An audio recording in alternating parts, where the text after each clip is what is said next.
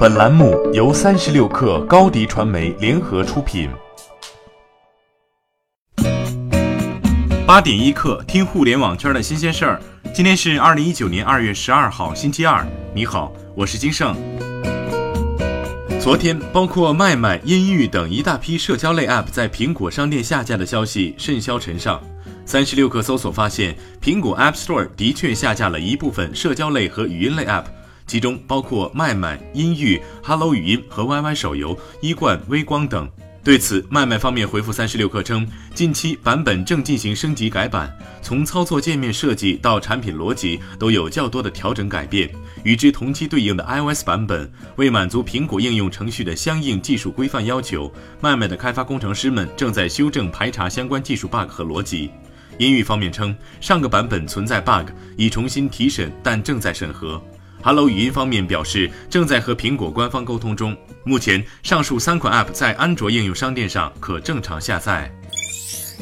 三十六氪从企查查网站查询发现，北京京东尚科信息技术有限公司已完成对北京翠宫饭店股权的百分之一百收购，成为唯一股东。变更记录显示，截止到二月二号，北京翠宫饭店的法定代表人、董事、经理、监事都已退出，刘强东担任经理。对此，京东回复三十六氪称，未来这一项目将改造成以科技研发、商务办公为主，成为京东集团在海淀区产业发展的载体空间。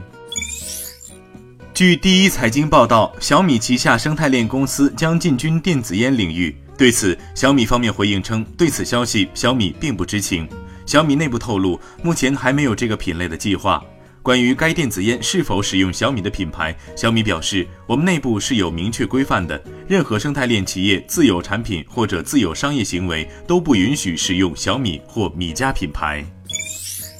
根据彭博亿万富翁指数，全球排名前十的四十岁以下白手起家亿万富翁中，扎克伯格以六百五十五亿美元的个人财富排名第一，拼多多创始人黄峥从第三位上升至第二位，个人财富为一百三十七亿美元。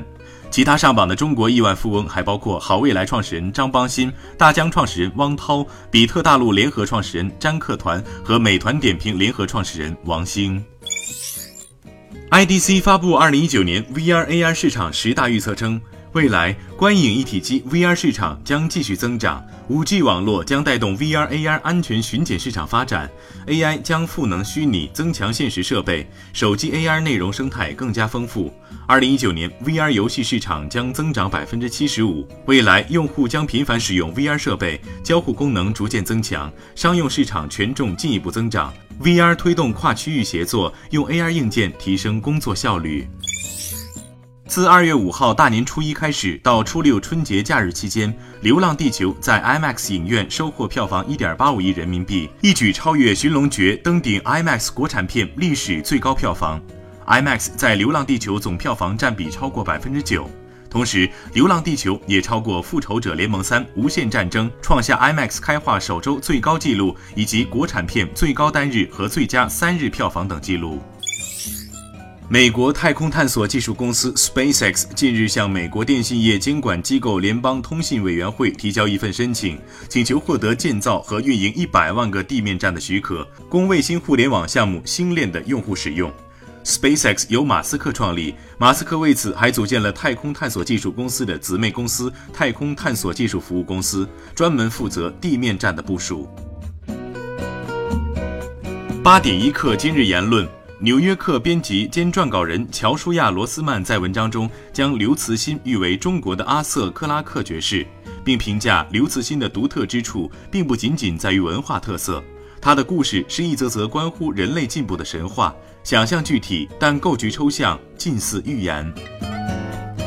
好，今天咱们就先聊到这儿。责编：彦东，我是金盛，八点一刻，咱们明天见。欢迎添加小课微信，微信 ID 是 s u p e r 三六 k 二 super 三十六课，